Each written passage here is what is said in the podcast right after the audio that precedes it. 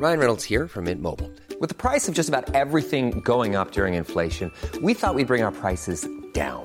So to help us, we brought in a reverse auctioneer, which is apparently a thing.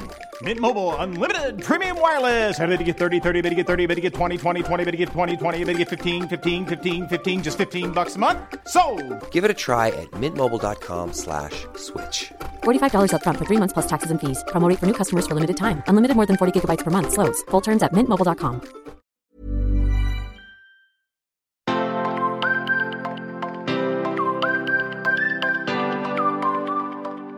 Ouais, je leur dirais vraiment de suivre leur bébé. Et par exemple, un enfant, même si je suis très informée, je me suis dit, allez, moi je vais faire la DME parce que j'ai lu partout que c'était le meilleur et tout ça, mais que mon enfant, à 5 mois, 5 mois et demi, il a la dalle, il, il regarde l'assiette, il a envie en fait de vraiment de suivre ce que nous montrent nos enfants. Alors je sais que c'est facile à dire et parfois plus difficile à faire en pratique, mais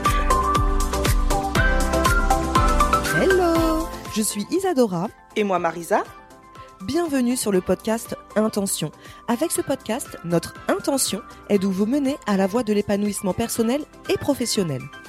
Ici, on parlera alimentation saine, entrepreneuriat et développement personnel. Si vous ne nous connaissez pas encore, le moment est venu de faire les présentations. Nous sommes des sœurs jumelles, entrepreneurs depuis plusieurs années, et nous sommes aujourd'hui à la tête de l'entreprise Intention, une plateforme en ligne dont l'ambition est de vous guider vers une alimentation plus saine. N'hésitez pas également à nous rejoindre sur notre chaîne YouTube Isadora et Marisa pour découvrir toutes nos vidéos recettes ainsi que nos conseils et astuces pour vivre un healthy lifestyle. Maintenant que les présentations sont faites, c'est parti pour cet épisode qui, on l'espère, vous inspirera à vivre la vie que vous méritez. Bonne, Bonne écoute.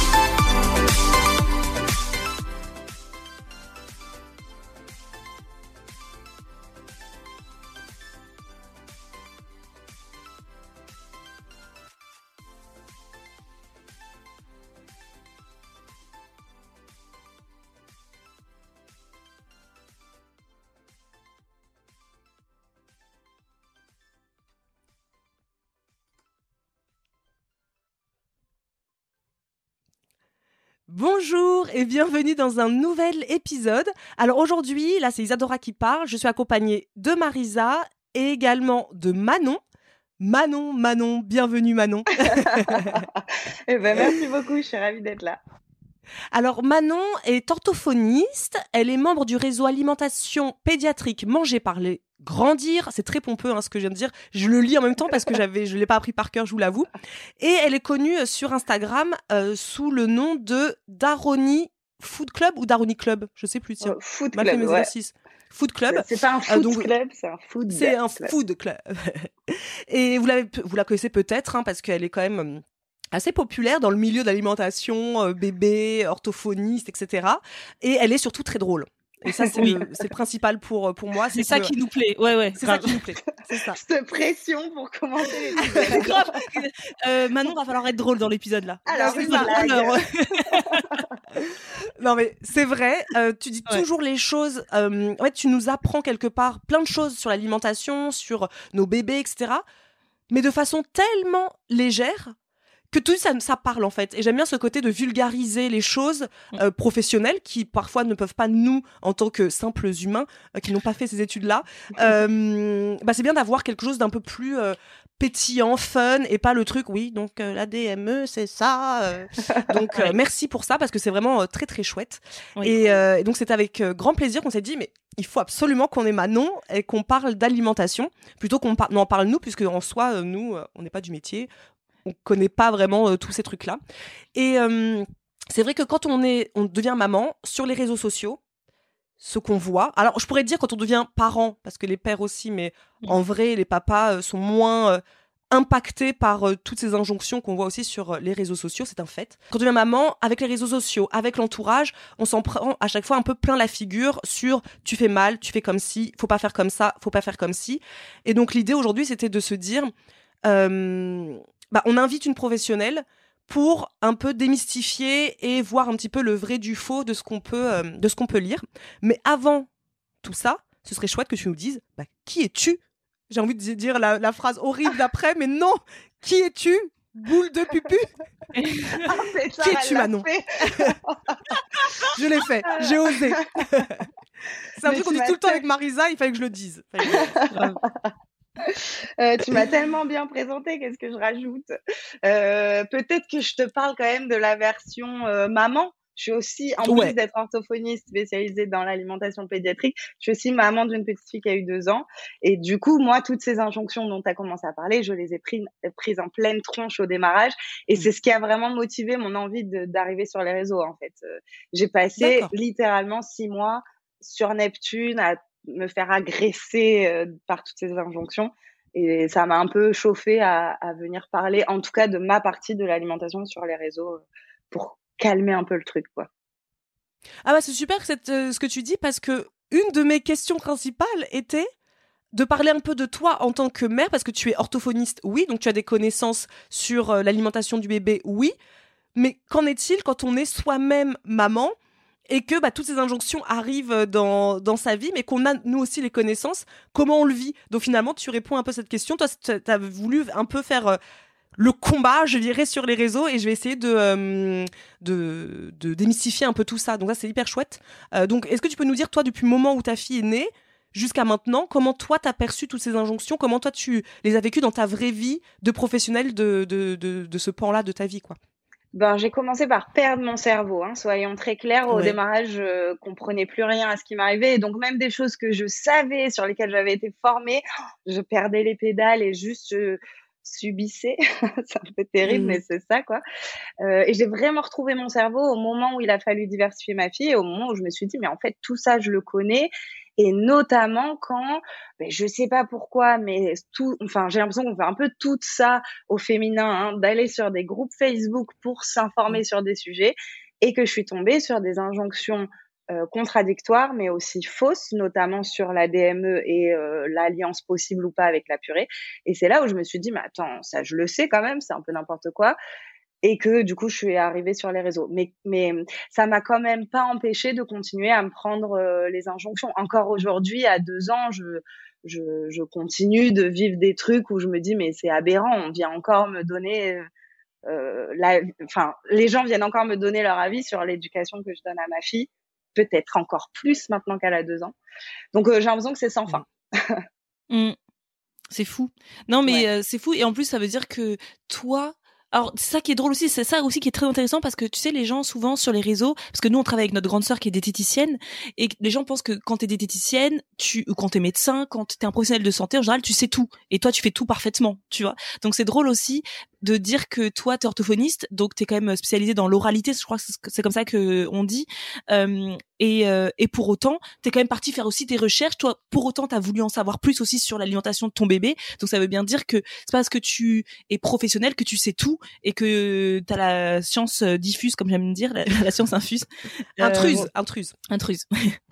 Ouais. Ouais. et pire, ça m'empêche pas de galérer. Là, tu vois, deux Ah oui. ans, elle commence à, à bouder ses repas, les légumes, Mm. ça y est, ça l'intéresse plus et tout. Euh, Je suis galérienne comme tout le monde. Mm. Alors Mm. que au cabinet, j'accompagne tous les jours des enfants là-dedans. À la maison, je galère comme tout le monde. Ah bah ouais. Bah non, c'est bien, c'est important, je trouve. Et moi, j'aimerais, j'ai- j'aurais une question, c'est par rapport. euh, euh, moi, j'ai pareil, j'ai un bébé qui a 9 mois. Isadora, euh, elle a une petite qui a 22 mois, 23. Oui, non, mais euh, presque deux ans. Deux ans, on va dire. Allez. Elle a deux ans dans euh, dans quelques semaines. Et euh, qu'est-ce que toi t'aurais comme conseil Par exemple, toi, les non, la première question c'est pas celle-là. La première question c'est toi que, qui as un cabinet, les personnes quand elles viennent te consulter, qu'est-ce que toi tu vois le plus en termes de problématiques entre guillemets sur l'alimentation des bébés? Qu'est-ce que les mères, souvent, je présume que c'est souvent des mères que tu dois euh, recevoir, qu'est-ce qu'elles ont comme euh, comme euh, comme souci? Qu'est-ce qu'elles vous demandent comme conseil en majorité? Qu'est-ce que toi tu vois le plus sur euh, sur l'alimentation? Parce que je sais que c'est un sujet moi qui m'a effrayée quand euh, j'ai dû euh, euh, diversifier Gemma. Je savais pas du tout quoi faire. Euh, Est-ce que DME Est-ce que si je fais la DME, euh, euh, si je fais pas la DME, est-ce que ma fille du coup elle saura plus mâcher un truc? Est-ce que, enfin bref, j'ai totalement perdu. Donc toi, qu'est-ce que tu vois le plus en cabinet par exemple? Ou sur les réseaux maintenant que toi t'es sur les réseaux aussi? Ben, en cabinet, j'ai quand même deux versants. Il y a quand même un versant, je pense, qui va moins intéresser les auditeurs et auditrices du podcast. C'est vraiment des enfants qui ont des pathologies lourdes, des syndromes, des choses qui les empêchent de, au, de, enfin, toi, au niveau neuro d'accéder à l'alimentation. Euh, et il y a quand même un une partie plus prévention. Et là, je rencontre beaucoup des parents, euh, ouais, qui sont en difficulté et qui se posent la question est-ce que c'est normal? Et qui sont dans un truc où le repas est devenu très anxiogène parce que le bébé mmh. refuse, parce qu'il n'y arrive pas, etc. Et ça, souvent, ça se règle en une, deux séances euh, pour réassurer, trouver des petites pistes, euh, des choses comme ça. Donc c'est vrai que souvent les mères, on a comme on a le côté où on est censé, comme on dit, euh, on est euh, on est des mères nourricières, et du coup c'est vrai que euh, l'alimentation c'est c'est très ça peut être très anxiogène et ça je trouve ça fou, notamment avec le sur les réseaux sociaux quand on y est comme nous, on ne sait plus démêler le, le, vrai du faux quoi. Ça c'est ouf. Donc c'est Et d'ailleurs juste ouais, d'ailleurs tu parlais des groupes Facebook où on peut voir plein de choses, plein d'injonctions etc. Euh, ma question, c'est quand tu les vois, quand tu les lis, est-ce que ce sont des professionnels qui ont ces groupes Facebook ou c'est des personnes euh, comme toi et moi, enfin comme moi plutôt, comme toi, comme moi, euh, qui se dit bah voilà, moi j'ai des enfants, je sais comment faire et donc je vais donner mes conseils avisés. Non, mais c'est ça qui rend dingue. Moi, c'est ça qui m'a rendu dingue, c'est qu'en fait, euh, les souvent, c'est pas vraiment des conseils qui sont donnés, c'est plutôt des injonctions. Vraiment, c'est tu mmh. ne dois pas faire ça ou alors tu dois faire ça. Le verbe devoir en parentalité, il me tue carrément. Je me dis, mmh. enfin, eh, on doit rien, on doit partir de son enfant, mais rien d'autre. Donc c'est des gens qui disent, tu dois ou tu ne dois pas mais qui n'ont pas de légitimité professionnelle. Alors je dis pas que d'être professionnel de santé te donne la légitimité de tout dire non plus, tu vois, c'est pas parce que tu as fait cinq ans d'études, mais ça te donne quand même un bagage euh, ne serait-ce que euh, euh, tu vois de, base d'anatomie, de, de, neurologie, etc., qui te permet quand même de, bah, de poser quelques trucs que tu sais sur le développement de l'enfant. Et, dans les groupes Facebook, des fois, tu lis des trucs où tu dis mais quitter en fait. Enfin, tu vois, si, mm, si tu mm. parles un peu crûment, t'es en mode mais t'es qui en fait pour me dire euh, si, si j'ai le droit ou pas le droit de faire ça avec mon enfant? Mm, Super. Mais en plus, euh, moi, je, je, regarde parfois et j'ai vu sur tes stories et parfois les fautes d'orthographe sont très très, euh, très, prononcées. mais bon, je ne taille pas tout ça, mais parfois c'est, parfois j'ai même du mal à les lire. Non, mais parfois j'ai même du mal à les, à les comprendre parce que je suis là. Qu'est-ce que ça veut dire? Première question. Il y en a déjà eu 15 millions, mais en vrai, la première question sur ce sujet-là, euh, du vrai, du faux, quand on devient euh, parent, avant même que l'enfant naisse, on nous pose déjà la question allaitement, biberon, allaitement mix, blablabla. Bla, bla. Euh, donc déjà, on a une sorte de, pression sur l'épaule parce qu'il faut déjà tout de suite, dès qu'on est enceinte, savoir où est-ce qu'on ira. Moi, j'ai fait le choix d'allaiter, mais j'ai fait le choix aussi de la mettre à la crèche et donc il y avait le biberon aussi à la crèche. et très vite sur les réseaux, on m'a dit attention, Isadora, euh, confusion synthétine. Alors moi, j'avais jamais entendu ça, donc euh, j'ai dû me renseigner après sur le site de la Leche League, etc., pour voir ce qu'ils en disaient. Euh, bon, ils ont dit que ça n'existe pas vraiment, mais bon, c'est beaucoup plus profond que ça.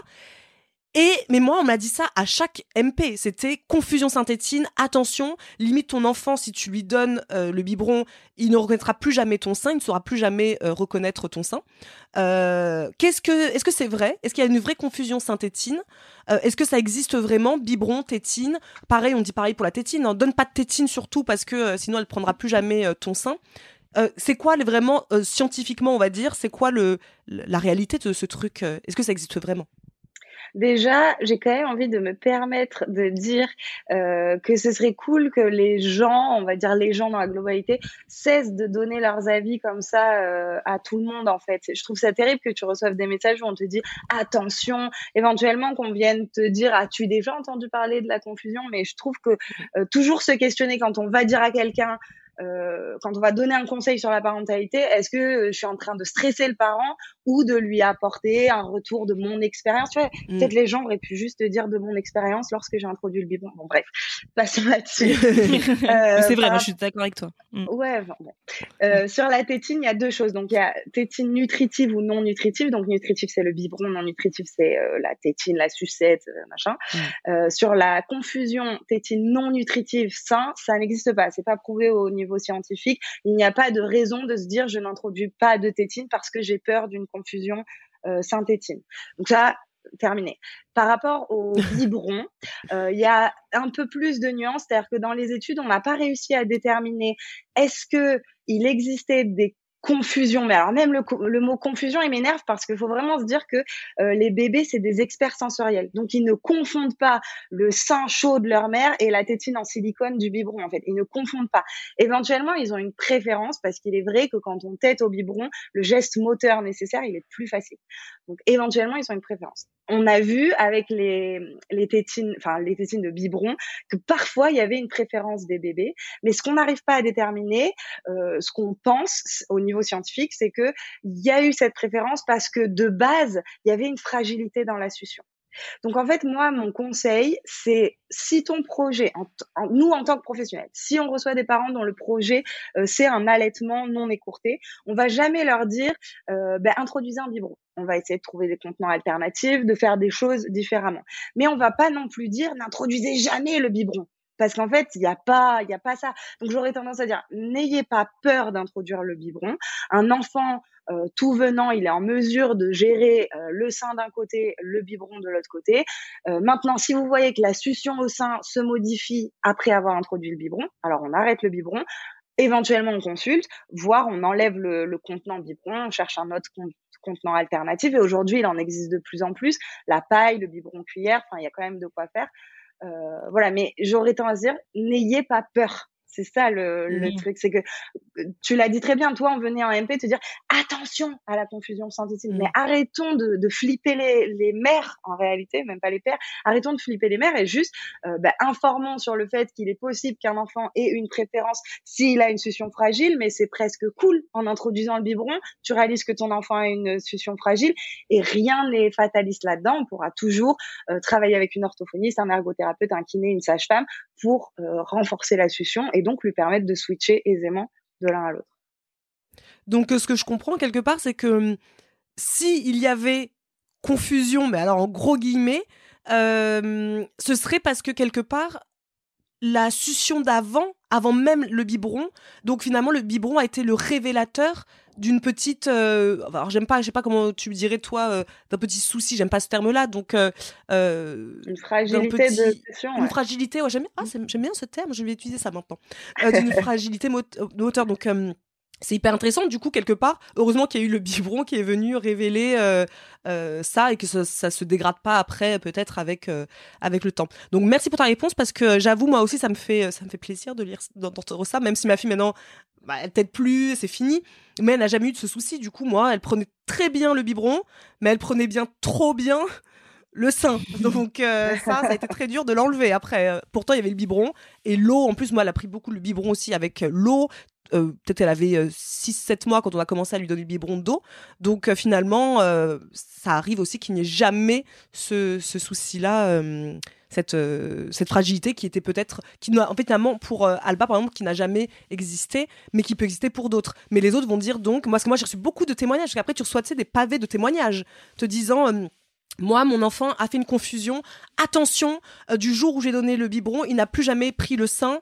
il a confondu. il a préféré le biberon à mon sein parce qu'il a confondu, blabla. Et du coup, ça fait peur, quoi, quand tu lis ça. En fait, pour moi, le problème des réseaux, c'est que tu te crées tout seul.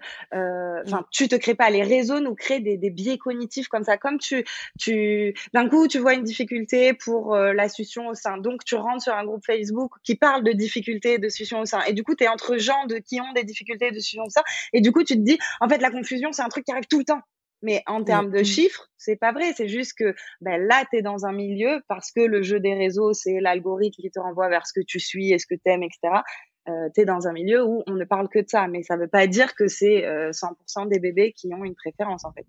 Et du coup, une fois qu'on est passé au côté allaitement, arrive le moment où il faut donner à manger euh, autre chose que du lait à son enfant.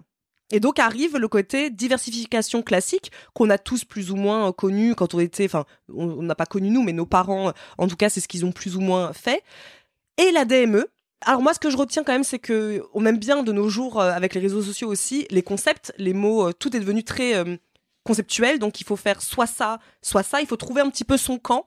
Où est-ce qu'on va? Est-ce qu'on va dans le côté diversification classique? Est-ce qu'on va dans le camp DME La DME, c'est limite le génial. Si tu fais la DME, c'est que t'es limite au top. Si tu as diversification classique, oh, dis donc, toi, tu fais comme ta mère. Et surtout, je me demande à chaque fois d'où ça sort ces concepts-là parce que vraiment là ça, ça, serait intéressant si toi tu le sais d'ailleurs parce que moi euh, pour moi c'était la diversification classique bah les purées comme euh, j'ai toujours euh, cru qu'on commençait par là et c'est Dora qui m'a parlé de la DME parce que toi tu voulais le faire avec Alba Mm. en fait à la Mm. base et et moi je te dis qu'est-ce que c'est encore ce, ce concept de fou? Et moi quand j'ai commencé à devoir donner une alimentation solide à ma fille pour moi c'était évidemment que j'allais faire la la diversification alimentaire, je me suis même pas posé la question.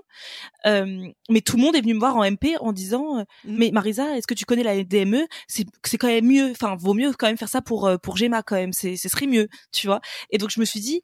Et moi, je répondais tout le temps aux gens, bah en fait, moi, j'ai pas envie de donner un concept d'alimentation à ma fille, comme j'aime pas donner un concept. Tu sais, moi, nous sur les réseaux, on n'aime pas dire que on est ou alimentation intuitive, ou cétogène, ou ceci, ou pff, franchement, les gens, on mange quoi, c'est tout. On met pas de concept, on mange, il y a rien de, de plus. Et je dis, mais j'ai pas envie que déjà à neuf mois, je dise à ma fille, voici, toi, tu vas manger de la DME, tu es déjà en train de te conceptualiser ton alimentation. Et encore, encore une fois, je suis en train d'intellectualiser ton alimentation. Et ça, ça, je, je le voulais pas. Mais c'est quelque chose qui est venu énormément de fois dans mes DM aussi. Ah, les, fameux DM. Donc euh, déjà, est-ce que toi tu, tu pourrais expliquer ce que c'est que la DME parce que tout le monde ne sait pas ce que c'est et euh, la différence entre DME et diversification alimentaire du coup. Ouais.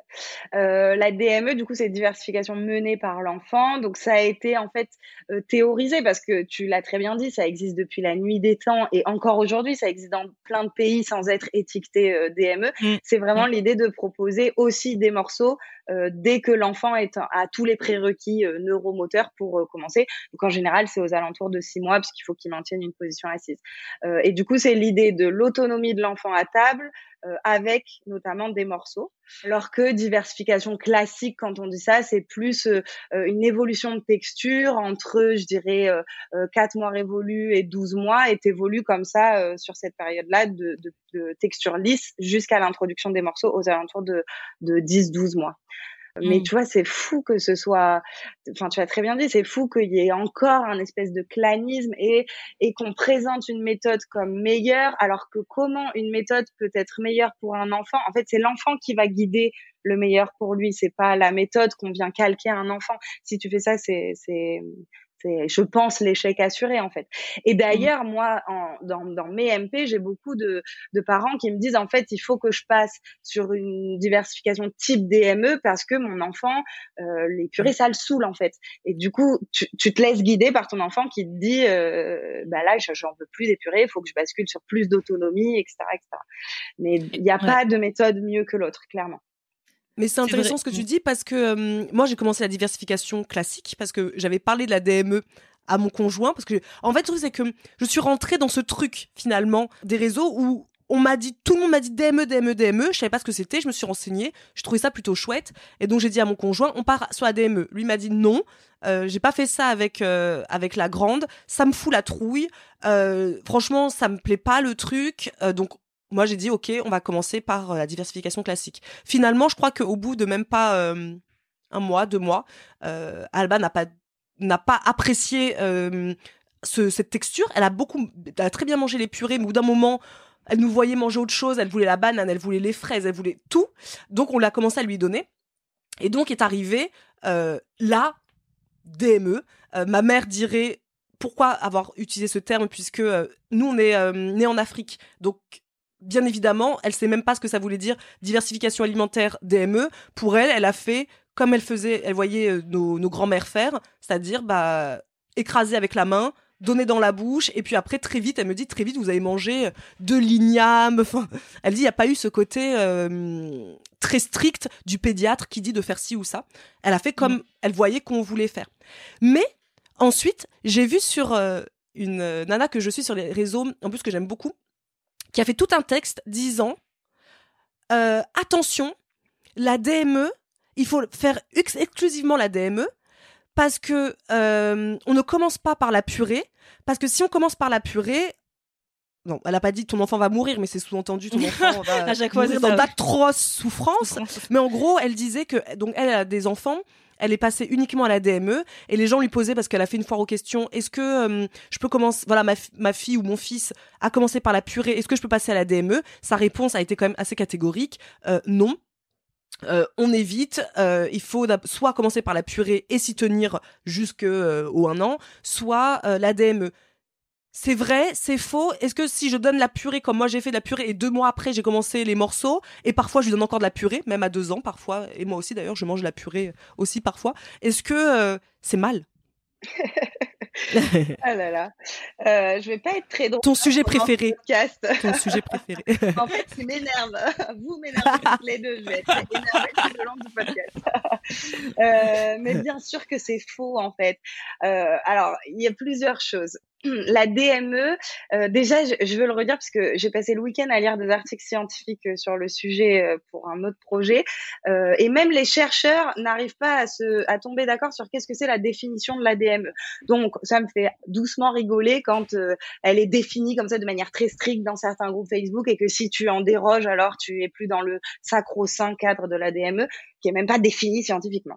Bref, admettons, prenons la définition qu'il y a sur les groupes Facebook. C'est une définition qui dit que, en fait, le parent propose et l'enfant dispose. À ce titre-là, toi, en tant que parent, tu n'as pas le droit de nourrir toi-même ton enfant. Sinon, tu sors du cadre de la DME. Donc, quelque part, toi, t'as pas fait la DME, puisque pendant un certain temps, tu as donné toi-même des purées. Donc, ciao, bonsoir, t'as plus ta place dans le groupe DME. tu vois, là, trop la classe. Désolée, t'as raté ton tour. Et ce qui est terrible là-dedans, c'est que je me dis, bon, bah, très bien, on s'en fout, appelons pas ça DME. D'ailleurs, sur mon compte, je parle plus que d'alimentation autonome. Parce qu'en fait, on mm. s'en fout. Est-ce que mm. tu as nourri pendant un mois, deux jours, une heure ou une fois ton enfant toi-même à, la cuillère? En fait, on s'en fout. C'est pas ça le sujet. Le sujet, c'est comment, en partant de ce que c'est faire mon enfant, je lui propose le maximum d'autonomie et de, de diversité dans les textures, les goûts, les saveurs que je propose à mon bébé. Comment je lui propose de la bonne bouffe, en fait? Qu'est-ce que, qu'est-ce que c'est, enfin, tu vois, si, je sais pas, vous m'incitez à être très cru, mais j'ai l'impression que c'est de la masturbation intellectuelle que de se dire, oui, est-ce que je rentre dans le cadre de la DME ou bien de la mmh. diversification On s'en fout, on s'en fout. Ce qu'on veut, c'est euh, ouvrir le panel alimentaire de nos enfants et à ce titre, ben, des fois, je nourris moi-même mon enfant parce que c'est chouette, parce que j'aime bien, parce qu'il est fatigué, il fait ses dents, parce que c'est pratique, parce que j'ai envie, parce qu'il y a mille raisons de le faire. Et en fait, tu dis DME, tu dis alimentation autonome, tu dis diversification, on s'en fout. C'est de la, la découverte de la bonne bouffe, point, en fait. C'est, mmh. c'est mmh. relou, ce truc de, de clan comme ça dans la parentalité. Et je le redis, euh, en termes d'études, il n'y a aucune euh, méthode qui s'est montrée meilleure qu'une autre. Et les deux ont des avantages et des inconvénients. Euh, même au niveau, tu vois, là, euh, les études les plus récentes, il y a une revue de 2020 qui est en train de dire que au niveau nutritionnel, quand même, la DME, elle peut être pas nickel. Donc presque en fait, ce qui serait le mieux, ce serait, ce serait de faire un genre de mixte pour être sûr d'être nickel en termes d'apport nutritionnel, de d'ouverture quand même aux textures, etc., etc. Donc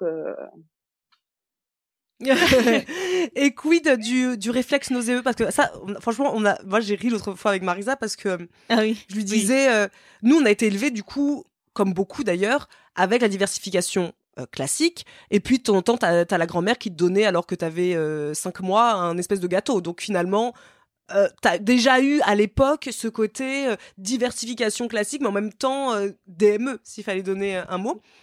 Et pourtant moi, je peux te dire que le réflexe nauséeux, je l'ai. Moi, tu vas, tu me fais aller chez le médecin. Euh, tu me ah mets le truc là dans le et en plus moi je l'ai très tôt. Ça veut dire que moi vraiment quand tu me commences à me mettre le truc je suis déjà en, mode je vais vomir. Donc quid du réflexe nauséeux? Est-ce que il, n'existe plus il disparaît euh, si euh, si on, on, fait les deux en fait est-ce que c'est le danger finalement de perdre ça? En fait, en fait, c'est ça. Ce qui se passe, c'est que quand on te dit t'as pas le droit de faire purée et DME en même temps, il y a ces deux arguments. Soit c'est plutôt lexical, tout ce que je viens d'expliquer. Bah non, du coup, tu nourris mm. toi-même, donc tu sors du cadre. Mm. Ou alors, on, on, avance cet argument qui serait qu'on perdrait le, enfin, le bébé perd le réflexe nauséeux parce que euh, il a mangé des purées, donc son réflexe nauséeux a disparu. Et ça, c'est faux sur le plan anatomique. Un réflexe nauséeux, il, sauf pathologie neurologique, il ne disparaît pas. Il recule, mais il disparaît pas. Euh, et d'ailleurs, il recule de manière physiologique. Ça veut dire que même si tu fais rien, physiologique, ça veut dire euh, naturellement, le réflexe nauséeux recule, de fait. Donc après, si tu as proposé des purées avant les morceaux, bah, tu as un peu participé à faire reculer plus vite, euh, à désensibiliser en fait la bouche de ton bébé. C'est super. mais mais c'est aussi le cas quand ton bébé met ses mains dans la bouche, quand il a des jouets de dentition. Tout ça participe du recul du réflexe nauséeux. Et donc, en fait, ce réflexe nauséeux va plus rapidement arriver au fond de la gorge, enfin, au fond de la bouche comme nous. Mais tant mieux, ça a aucun intérêt d'avoir des réflexes nauséeux à répétition, en fait. Donc, euh, donc oui, le réflexe nauséeux peut reculer si on a présenté des purées avant les morceaux, mais il ne disparaît pas, donc il continue de faire son rôle de mécanisme de protection des voies aériennes, donc pas de souci en fait.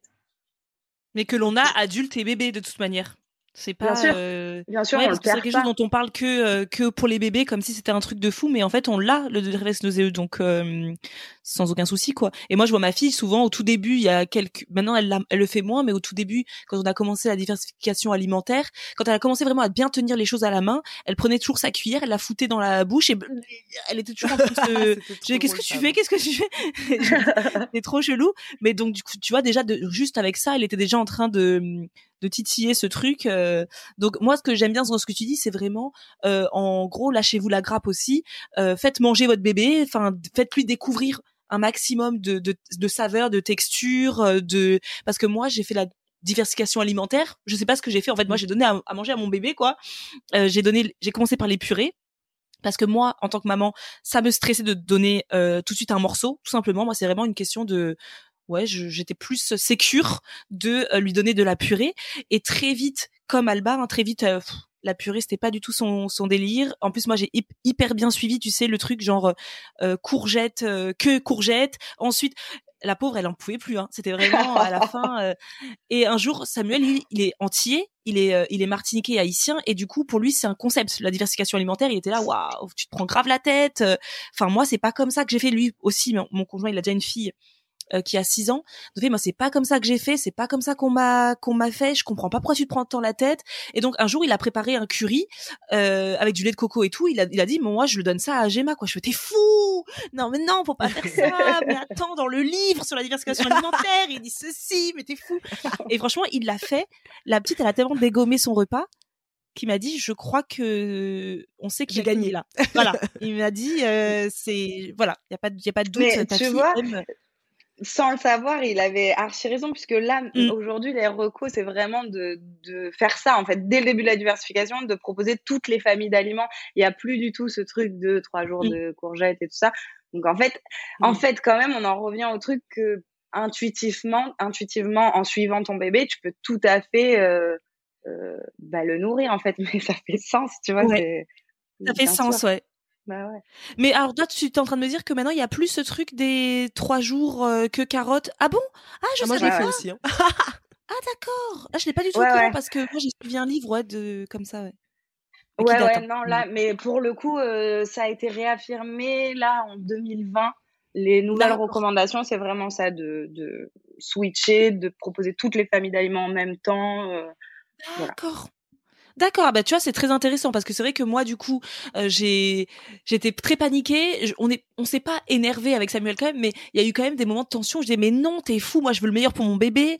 Euh, on me dit qu'il faut faire euh, la purée pendant six jours non-stop, la pilée, euh, de la carotte ensuite. Attends, elle a, elle a déjà elle a pas encore mangé de, de carotte, on mélange pas la carotte et la enfin, bref. Je disais mais t'es t'es t'es zinzin franchement. Et au bout d'un moment je crois que j'ai j'ai lâché prise et j'ai fait écoute, je te suis après tout, euh, ta fille qui a 6 ans, elle est en bonne santé, tout va très bien. Donc euh, voilà. Euh, et dès qu'on a commencé à introduire le curry, le cumin, les, vraiment le lait de coco, des trucs comme ça que moi j'aurais jamais osé de moi-même, elle s'est régalée. Et ensuite, au fur et à mesure, j'ai commencé à lui donner bah, des choses plus dur quoi tu vois la, banane les petits pains des fleurs bah j'ai vu tes stories sur le macro et tout ça. Donc j'ai fait ah bah tiens moi j'ai pas fait comme toi euh, Manon. Je ne suis pas allée aller toucher avec la main. Mais euh, tu vois j'ai commencé à lui donner euh, le macro les sardines etc et je me suis rendu compte que vraiment elle maîtrisait vachement bien qu'elle adorait ça.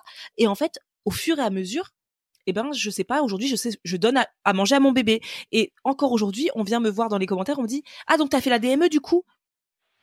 Non j'ai donné à manger à mon bébé. Je sais pas. je sais pas. J'ai donné à manger à mon bébé. Je, je, je, la suis en fait. Et tu vois, hier j'ai fait un clafoutis euh, aux légumes. Et eh ben, elle l'a mangé, elle s'est régalée. Enfin voilà, tu vois, moi je me pose plus ce genre de questions. Aujourd'hui, elle mange euh, ce que j'estime qu'elle est capable de manger, tu vois.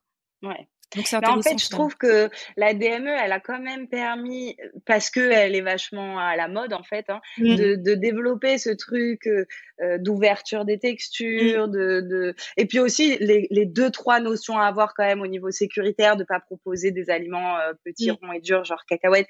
Ok, tu vois. Euh, mais après, le problème, c'est que de cette ouverture à l'information qui a été hyper bénéfique, je, je trouve qu'on s'est refermé sur un truc un peu élitiste où c'est ça. Est-ce que tu as fait la DME Mais j'en sais rien en fait. On s'en fout, tu vois. Et où Mm. maintenant, si c'est comme euh, un badge.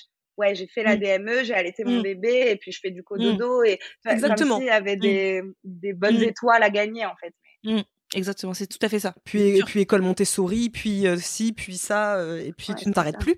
Ouais. ouais, et, ça va. tu- et si tu n'es pas comme ça, si tu en plus après tu as le, le sujet de l'école, tu as... là en ce moment c'est ça. Parce que moi la fille a deux ans, donc l'année prochaine école. Et parle donc, bien pas. évidemment, j'ai le droit en MP.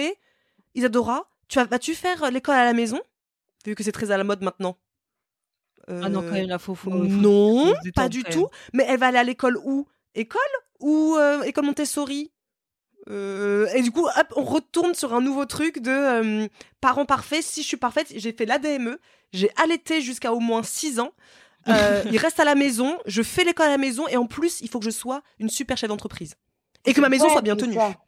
Non mais c'est ça et puis ça induit que tous ceux qui l'ont pas fait, euh, l'air Ouais. de rien, ils sont moins bien quoi. Mm. Ouais. Mm. C'est un peu ça. Tout en sachant que c'est quand même euh, des moyens, des.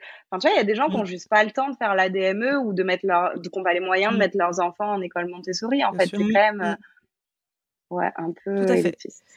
Mais c'est hyper intéressant. La DME, j'adore parce que vraiment, j'aurais aimé en fait entendre ça Mm. à l'époque où j'ai fait la diversification. Parce que moi aussi, je me suis mis une pression de dingue. Et c'était pendant le confinement que j'ai fait euh, le, la DME euh, l'année dernière. Et enfin, la DME la, que j'ai donné à manger finalement. Ah, parce que là, t'es- toi, t'es banni du club, donc euh, laisse tomber. Moi, je suis mon avis. Je suis complètement bannie, Tu, moi. tu l'as pas Et- fait.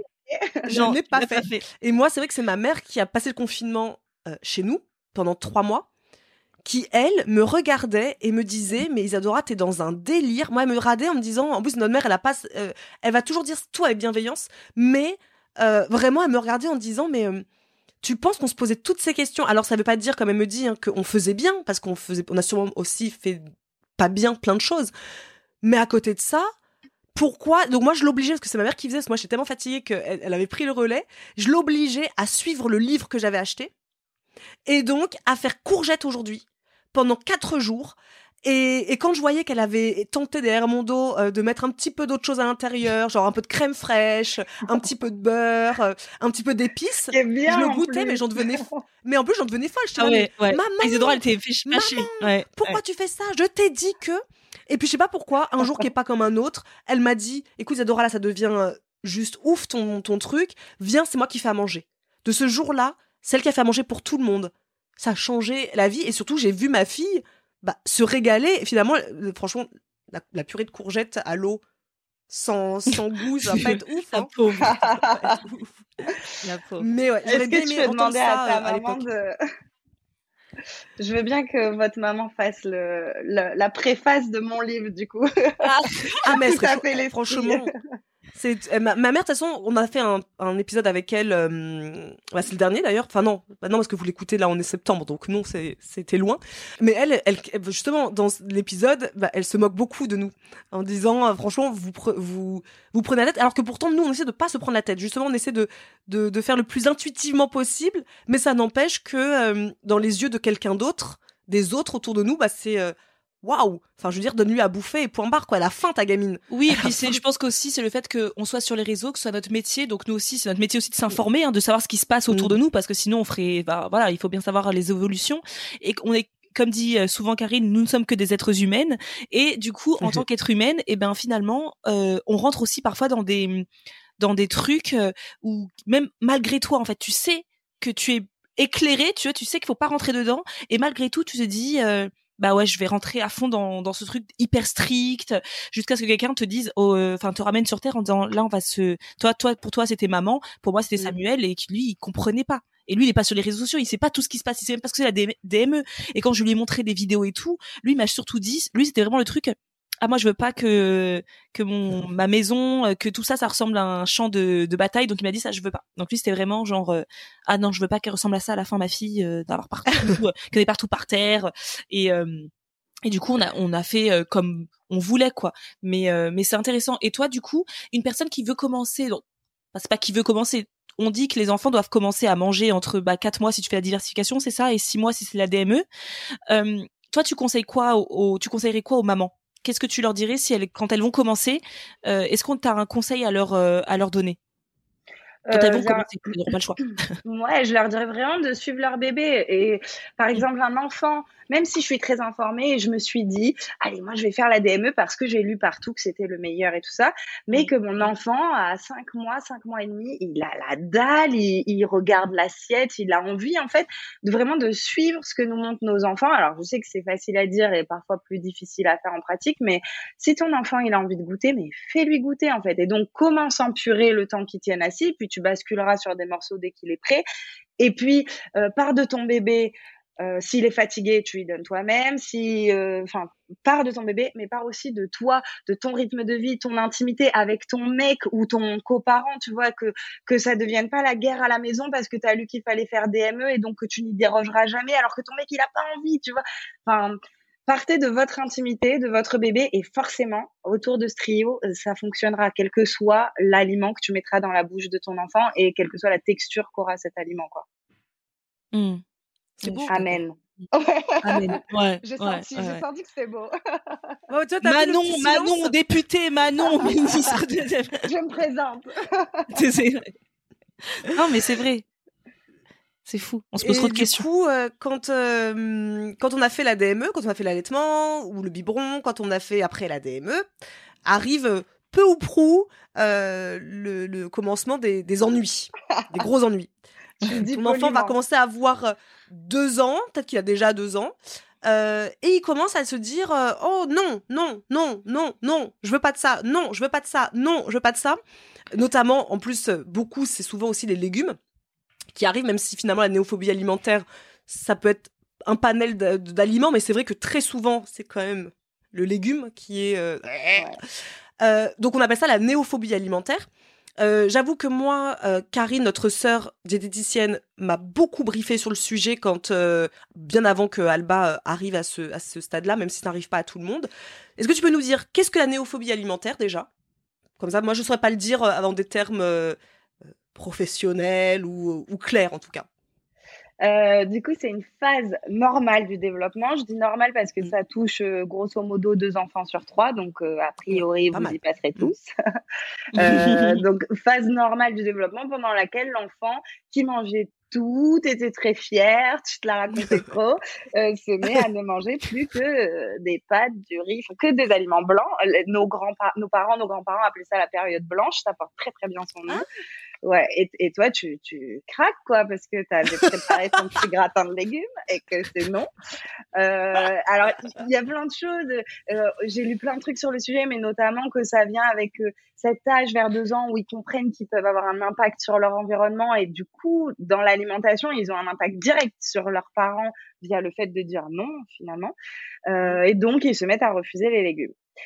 Euh, c'est une période normale c'est fatigant, je pense, pour les parents. enfin, pour être en plein dedans, c'est super relou, soyons honnêtes. Mmh, euh, mmh. Et ce qu'on sait des études, c'est que euh, c'est cool de continuer quand même à proposer et de pas le vivre. Déjà, de pas le prendre perso, c'est pas contre toi, c'est pas un échec, c'est pas un truc comme ça. De se rappeler que c'est très environnemental, donc ça veut dire que à la maison, il peut tout refuser, mais autant à l'école, chez la nounou, à la crèche, des fois, il mange des mmh. légumes. Donc euh, c'est frustrant, mais au moins il en mange un petit peu.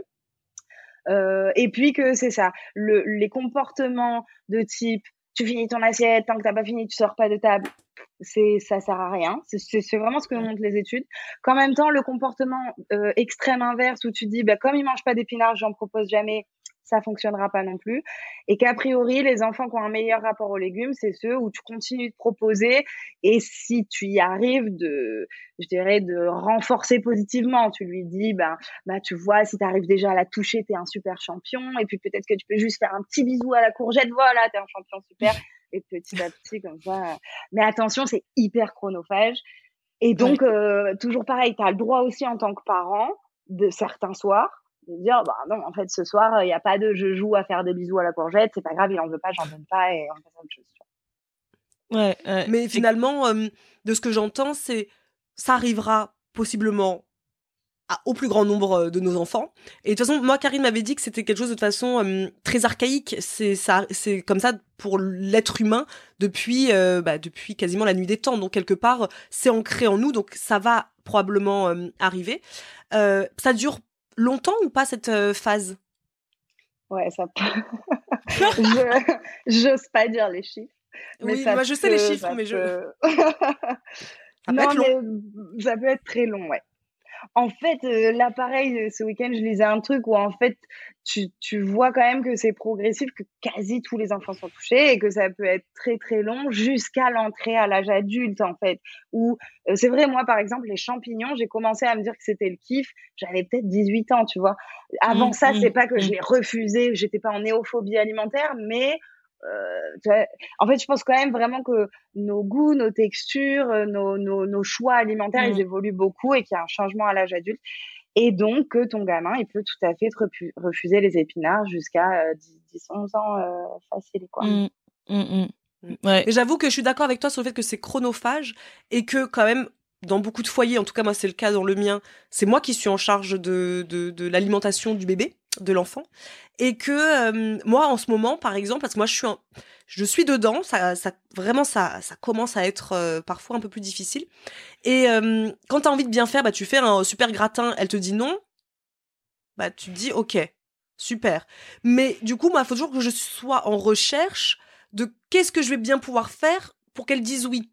Sachant que je, je veux faire un seul plat je ne veux pas faire 15 millions de plats à la maison c'est ça qui est chouette avec la DM de base normalement, c'est de se dire bah finalement je fais un seul plat pour toute la famille, je vais pas m'amuser à en faire 15 millions. Mais du coup, faut que je me masturbe le cerveau pour me dire il faut que ça me plaise à moi, à Mathieu, à la fille de Mathieu et à Alba et qu'elle le mange.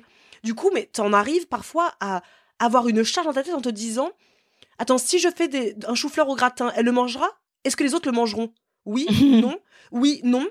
Je sais qu'elle est dans sa phase où il faut pas qu'elle voit le légume euh, Enfin, faut pas qu'elle le voie. En faut pas qu'elle voit. Avant, elle mangeait les brocolis comme ça, euh, sans aucun souci. Maintenant, il mieux, vaut mieux que je fasse un cake euh, de brocolis, par exemple, plutôt que. Euh, mais du coup, il faut tout le temps que je réfléchisse. Et c'est vrai que parfois, bah, t'as juste envie de dire, bah, ce soir, tu mangeras des pâtes et du beurre. Parce que là, maman, elle est fatiguée. Et là, maman, imaginez un repas où il faut que je camoufle ou que je te fasse, ah ah, regarde, ah, viens, viens le manger là, à côté de maman pendant qu'elle prépare la cuisine. D'abord, t'as la flemme, quoi.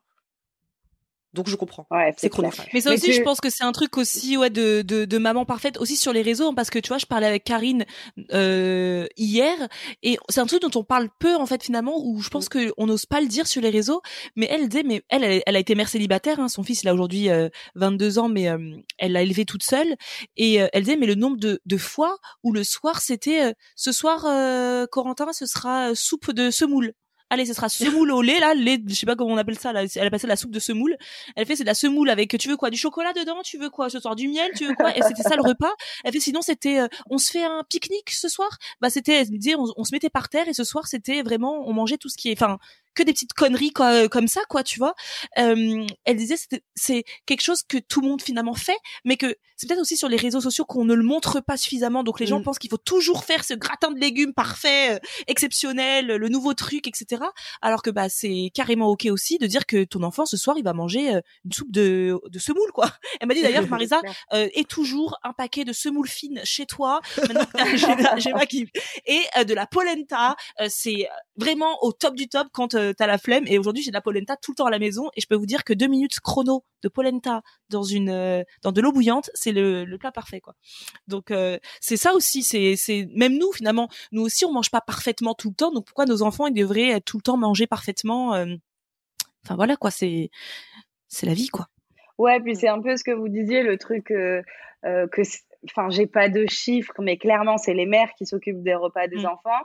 Et il y a cette phrase là, on demande aux mères euh, d'être mères comme si elles n'avaient pas de boulot et d'être euh, des bosseuses comme si elles n'avaient pas d'enfants. À un moment donné, tu peux pas tout gérer, surtout quand tu as une liste à cocher de tout ce qu'il faut bien faire pour être la mère parfaite.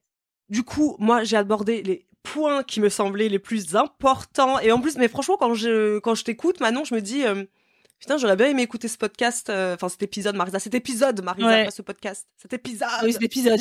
C'était pas un podcast, c'est un épisode du podcast. Il y a euh, quelques temps, mais bon, c'est euh, franchement, au moins, euh, je l'ai fait. Et puis maintenant, je saurai si, euh, peut-être, un jour, puisque énième question, bien évidemment, des réseaux, c'est Le deuxième, deuxième bébé.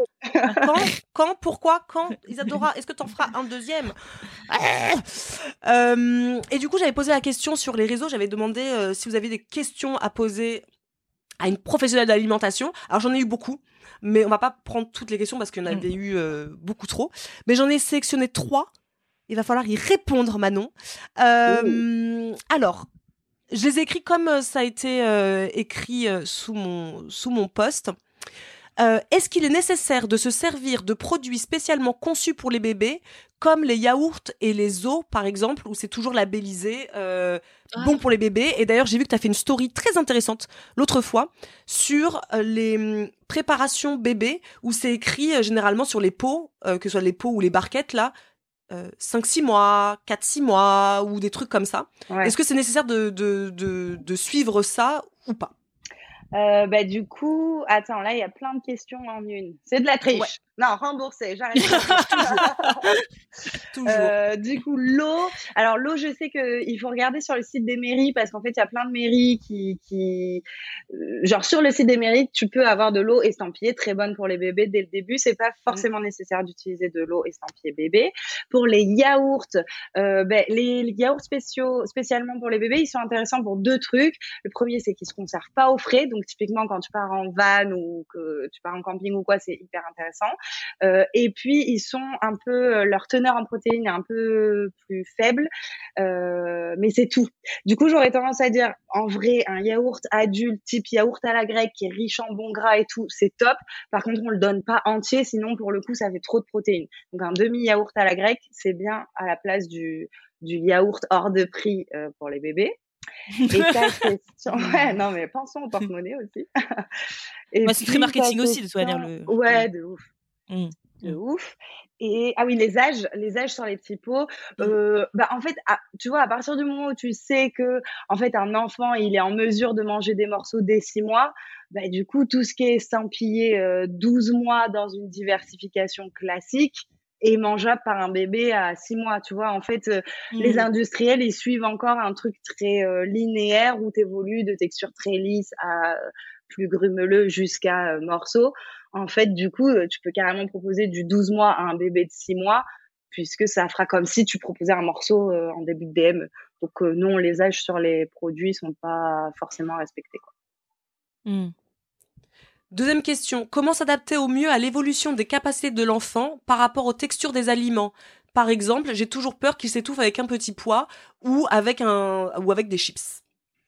En fait, je l'ai vite fait dit tout à l'heure, il faut se rappeler qu'il y a des aliments qui sont à risque d'étouffement, c'est-à-dire donc que quand même le corps humain est bien fait, donc avant d'en arriver à un étouffement, il y a plein de mécanismes de protection.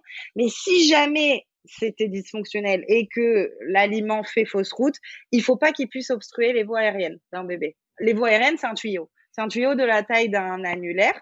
Donc, si comme moi, vous êtes marié, vous prenez votre alliance, vous regardez le diamètre euh, de votre alliance et vous vous dites, je n'ai pas le droit de donner un aliment qui soit de cette taille-là et dur. Donc, typiquement, un petit poids, tu vois, ça, ça viendra pas obstruer des voies aériennes. En plus, c'est mou. Donc, euh, pas de souci. À partir du moment où ton enfant, il a la pince, donc l'appréhension entre le pouce et l'index, vers 9-10 mois, il peut l'attraper, le manger, il l'écrasera, nickel. Par contre, une cacahuète, euh, c'est chaud parce que c'est euh, c'est dur. Donc là, ça peut venir obstruer les voies aériennes. Donc en fait, il faut garder en tête, petit, rond et dur, c'est niet. Et D'accord. sinon, le reste, Petit, rond et dur. c'est bon, quoi. Mm. Donc il y a quand même énormément de choses qu'ils peuvent manger. Hein. Euh, franchement, euh, c'est énorme c'est tout ce qu'ils peuvent manger. quoi. C'est Ouais. incroyable.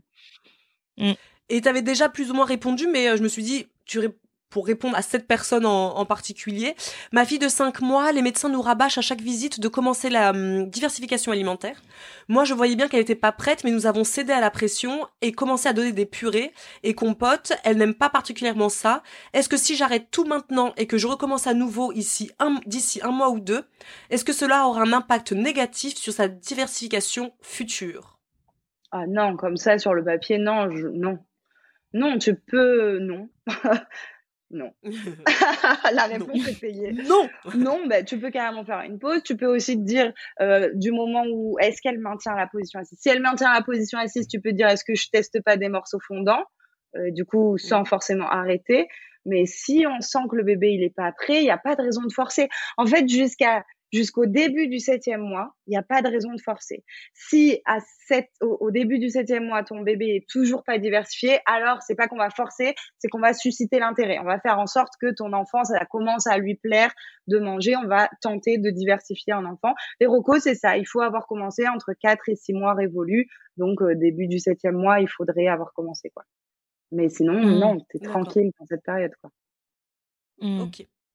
Ah, et, euh, ouais. une... ah, Vas-y, vas-y. Non, non, vas-y, Isadora. Non, non, vas-y, vas-y, fais la, la question, toi. D'abord, toi. Une dernière euh, que j'aime bien parce que ça correspond aussi à, à, à ma fille, donc je me dis, oh, comme ça j'aurai la réponse pour moi. Non, attends, attends, attends. Euh, Ça fait quatre, là. Non, Oui, non, je- non, eh, du coup, Manon- quatrième. Manon, j'ai- Quatrième, Isadora, pourquoi t'as dit trois.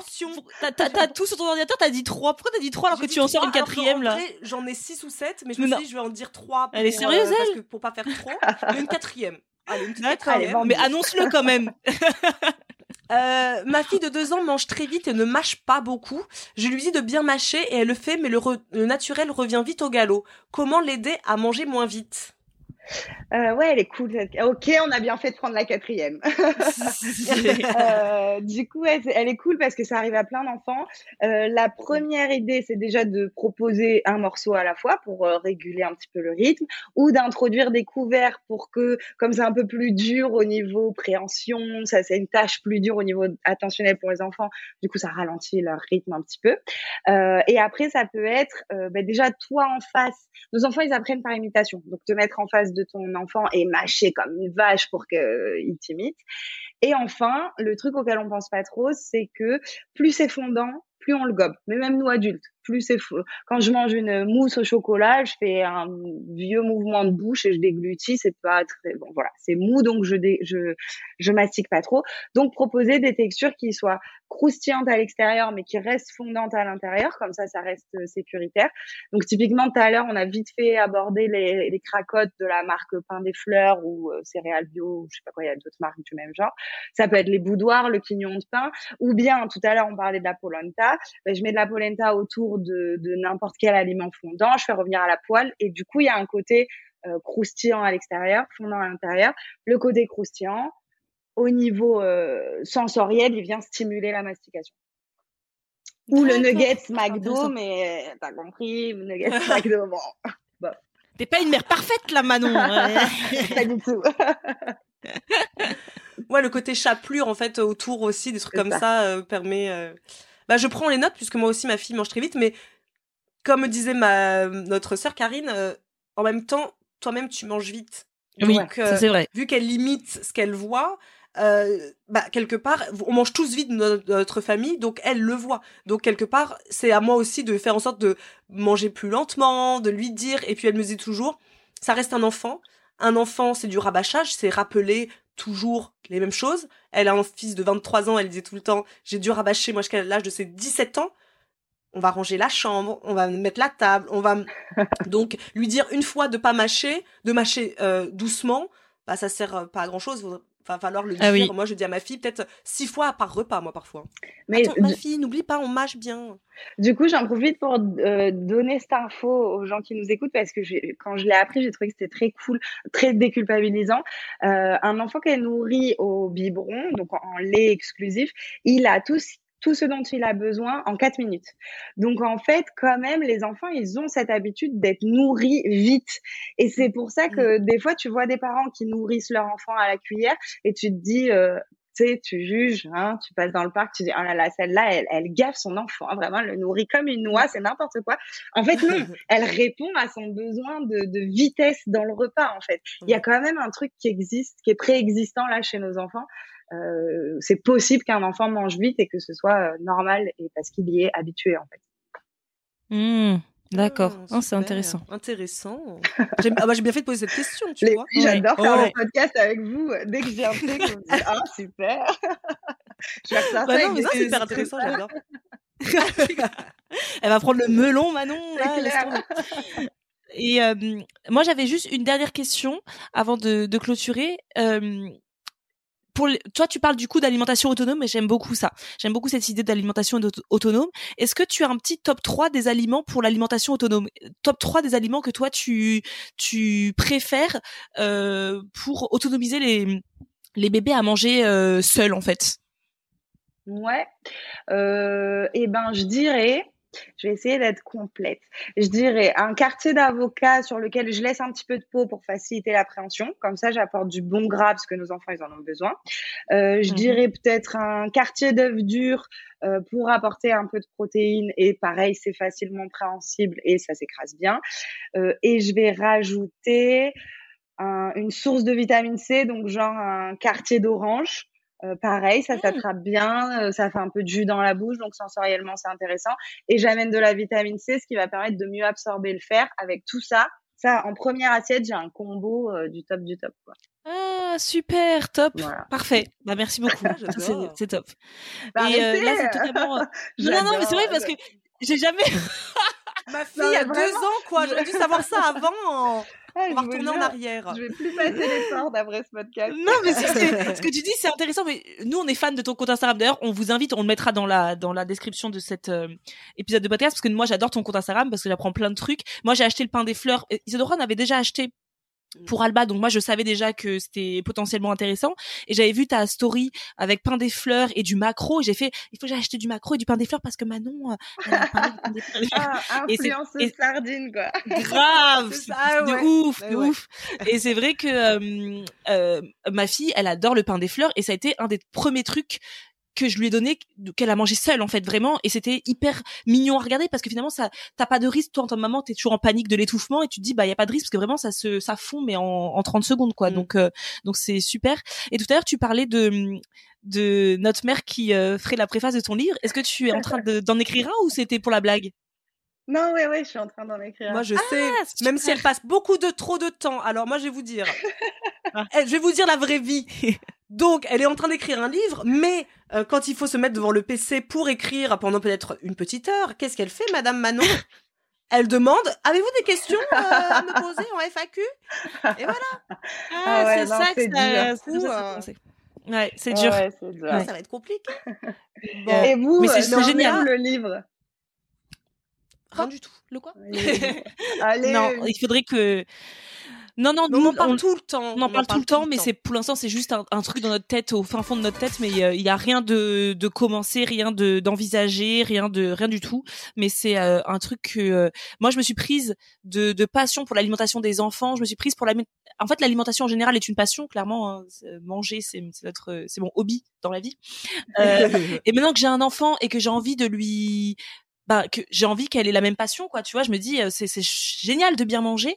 Et moi comme je partage énormément de repas sur Instagram on me dit mais Marisa j'aurais j'avais pensé donner ça à un enfant parce que moi j'aurais eu trop peur mais ah bon t'as donné ça à ton bébé mais enfin et je me dis c'est tellement dommage j'aimerais juste que tout le monde puisse avoir accès à des, des recettes faciles quoi pour à donner à un enfant euh, et que qui s'adapte aussi aux parents. Ça pour moi c'est très important aussi ça s'adapte aussi aux parents parce que t'as pas envie de passer 20 ans à à faire euh, à passer à rester en popote quoi mais non pour l'instant c'est c'est juste une idée un jour euh, dans la tête mais euh, c'est tout Mais on saura qui, à qui faire appel, hein, ne Oui. t'inquiète pas. Oui. Ne t'inquiète pas. non c'est clair mais c'est Non, non, mais, mais en tout cas vous nous, on a hâte de, de, de lire ton on a hâte de lire ton livre parce que c'est toi ce sera spécialisé sur l'alimentation des bébés. Tu vas parler de la purée VSDME tout ça ou tu vas ouais, comme on dit tu vas faire un grand point sur la table? Tu vas être allez mon combat continue. Non c'est bien. ça. Franchement, c'est bien parce que je trouve qu'il faut beaucoup de, de, de gens comme toi. Et c'est vrai que souvent, et c'est ça que je déplore aussi beaucoup moi sur les réseaux, euh, que ce genre de discours plus simple, en fait, basique, de, de, de- bon, je dis pas que t'es basique, mais non pas du tout, loin de moi l'idée. Oui, dans le sens hein. où des, tu vois, de, de quelque chose de, de comment on dit, de, de simple, euh, qui permet de lâcher prise, qui permet de, je sais pas comment, j'ai le mot sur De la vraie vie, en fait. De la vraie vie. De la vraie vie. et je trouve qu'on a, il y a pas assez de visibilité. Tu vois ce que je veux dire? C'est souvent des trucs énormes qu'on voit, euh, DME. euh, Il faut faire comme ci, comme ci, comme ça. Et en fait, faut checker. Tu sais, comme si tu allais euh, embarquer à l'aéroport et tu dis, il faut ça, ça, ça, ça, ça. Tu as pas ça, c'est bon. Tu passes à côté. Ligne euh, toi là-bas. Et ça, j'aime pas. Et moi, c'est ce qui me gêne sur les réseaux sociaux. Et je trouve que euh, ton compte, il est formidable pour ça parce que déjà, ça vulgarise de façon pépouse, toi tranquille, je comprends ce que tu dis. Tu vois ce que je veux dire, c'est pas, euh, euh, c'est pas hyper scientifique. On comprend ce que tu dis. C'est fun et en même temps euh, c'est léger et ça permet de déculpabiliser les beaucoup de mamans, je pense, euh, qui, qui te regardent. Donc euh, franchement, tu fais un super. Et puis il y a ce petit côté féministe euh, aussi qu'on aime bien. Oui, donc oui. voilà quoi, ça. Oui. Il y a un peu de tout. En fait, il faut aller le découvrir. faut aller le découvrir parce qu'il y a, il y a pas que l'alimentation. C'est pas un compte. Ouais. euh, il y a Ouais. beaucoup de choses. Et ce côté euh, les mères euh, Ouais, ouais. féministes et tout que j'aime beaucoup. Vous êtes aussi, ouais. tellement chou. J'ai vraiment bien fait de faire ce podcast avec vous. Non, ça nous avait Mais en tout plaisir. cas, merci beaucoup d'avoir accepté de venir parce que franchement, c'était c'est chouette. J'ai tellement Mais hâte qu'il sorte parce que limite, j'ai envie. Je vais devoir dire à Marisa après. T'es sûre qu'on attend septembre pour le faire? Parce que j'ai envie que, que tout le monde l'entende. Moi, j'adore quand ça va vite. maintenant. Allez, on le sort maintenant. C'est clair, c'est clair. plus, nous, on est très nuls. Hein. On est très nuls avec le côté euh, prévoir. Pour une fois qu'on se dit on va prévoir avant l'été, maintenant j'ai envie de dire ah j'ai envie que ça porte euh, demain. Tu vois. Ouais. Euh, en tout cas, ouais, merci beaucoup d'avoir euh, pris de Mm. ton temps pour Ouais, nous. C'est super chouette. trop cool. Ouais. Et bien évidemment, allez voir euh, le compte Instagram de Manon, d'Aroni Food Club, qui est vraiment le compte à avoir dans son Instagram pour euh, Mm, mm, mm. pour euh, pour s'éveiller un petit peu sur l'alimentation et reprendre un petit peu le bon contrôle sens. de, de Mm. sa vraie vie, de son bon sens aussi. euh, C'est super chouette. Merci, merci les beaucoup, filles. Manon. hein. Merci à vous. Vous êtes Ouais. vraiment pétillantes. C'est un régal de Oh, passer heure c'est avec vous. gentil. C'est gentil. Merci beaucoup. À bientôt. à très vite. À Bye. bientôt.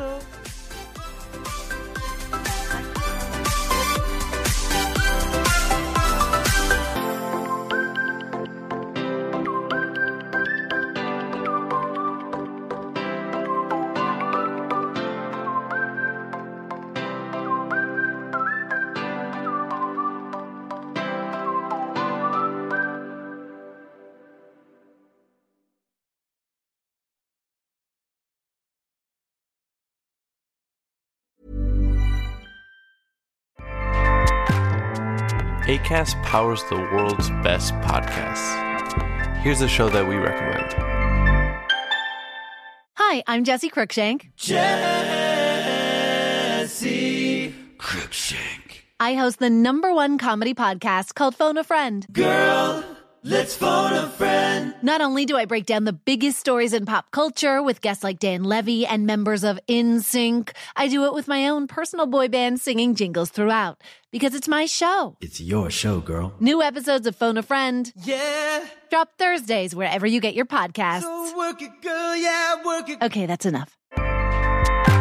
ACAST helps creators launch, grow, and monetize their podcasts everywhere. ACAST.com.